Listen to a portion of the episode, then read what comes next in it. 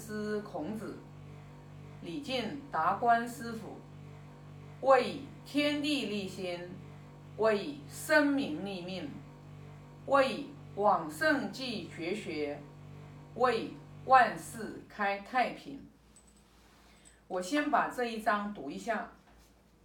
子曰：“父在，观其志；父莫，观其行。三年无改于父之道，可谓孝矣。”那对这一章的话，我看到有很多的这个注解啊，还对这句话有批评。其实是没有真正的理解这个孔老夫子的这个内涵。这段话的背景。一定是孔老夫子对于他这些诸侯和大夫的孩子们有权势的这些学子们讲的这一段话，就是父亲在的时候，你看他的志向是什么？很多的有权有势人家的孩子是花花公子，是没有什么志向的。那父亲不在的时候，你去看他的行为。那如果三年啊，为什么要说是三年？因为基本上三年是属于一个大家大众都能接受的一个时间的一个期限啊。那么如果三年的话，就是他没有改变他父亲的这个道。这里说的是道哦，很多人批评说啊，那要是父亲这个做错了，呃，那这个不是。嗯，这不是愚忠吗？那不是愚孝吗？那孔老夫子的这叫愚忠愚愚孝。这个父亲是有道的，什么叫道？道就是啊，一一两句话都说不清楚的这个这这这这个就是字。所以呢，当这个父亲他是有道的时候，他一定是这个。嗯，不会走偏颇。那如果说，比如举个例子，嗯，对于这个辅佐父亲很有呃功劳的一些功臣、一些良将、良呃良将，那么诸侯的儿子和大夫的儿子的话，就是那么在接替父亲的这个官位的时候，如果还能重用这些老臣。重用那些忠臣，那就他是一个孝顺的人。也就是说，能做到这一点的人，其实这个孩子就说明他心里面是真正的敬畏、孝顺，是发自内心的。因为感恩，感恩就是老臣这些呃老臣们，就相当于当跟父辈、跟父亲一样的。这种孝的这种心，也会在这些长者的身上也会体现出来一种敬的这种心。所以说，能做到这一点的人，他就是一个孝顺的人。为什么呢？就是，呃，有一句话叫“爱屋及乌”嘛，就是说，你孝顺父亲，你对于这些叔叔伯伯年长的。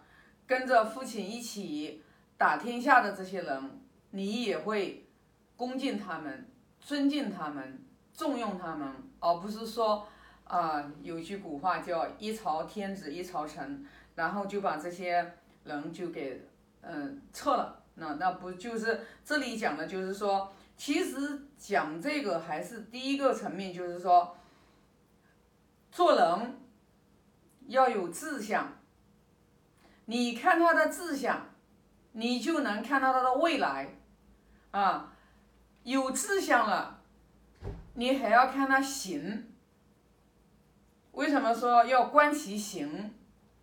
因为光嘴巴说啊，我立一个字，然后又不去做，这个字是没有用的，知道吧？啊，那我们见的太多了，我们经常说啊，做一件事情，哎呀，特别我看的最多的就是。啊！我要早睡早起，然后就最简单的一件事情，早睡早起，这都不是志向，这只是一个生产，而且这只是一个我们平时的一个生活习惯。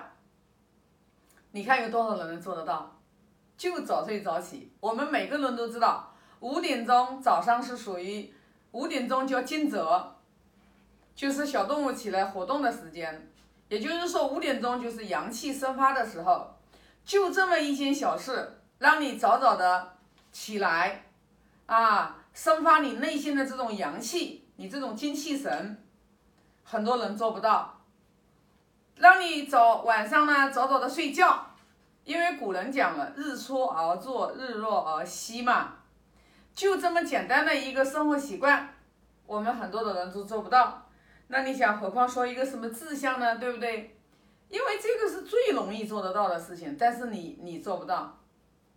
比如说像我们经常说，你看我们学《论语》的人，我们都知道，书读书啊，书读百遍，其义自现。也就是这个书，你读一百遍，啊，你读一百遍，不要读一百遍，你只要读三十遍。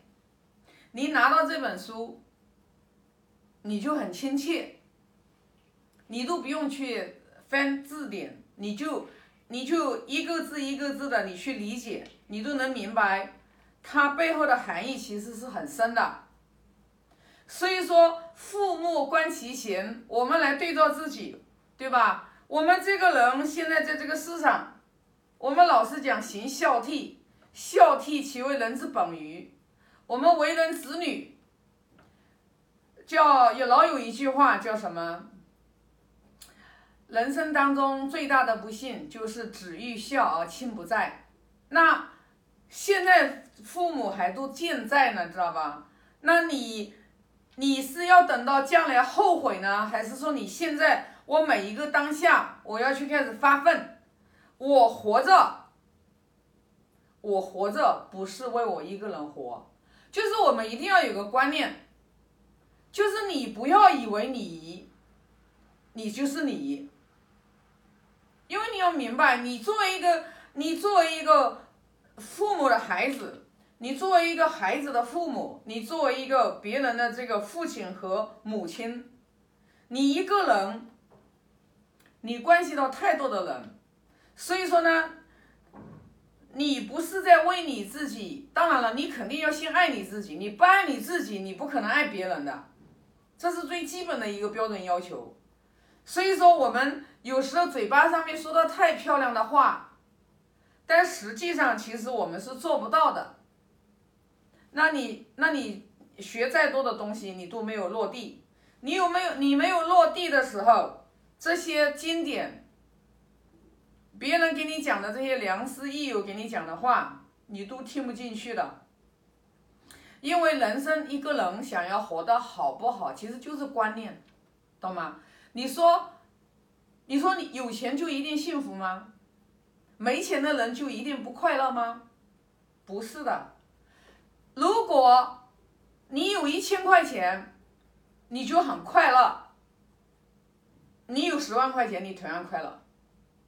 如果你有一万块钱，你也不快乐，你还觉得哎呀不行，太少太少了。你有十万块钱，你也不会觉得快乐，因为什么呢？它就是一个心态的问题。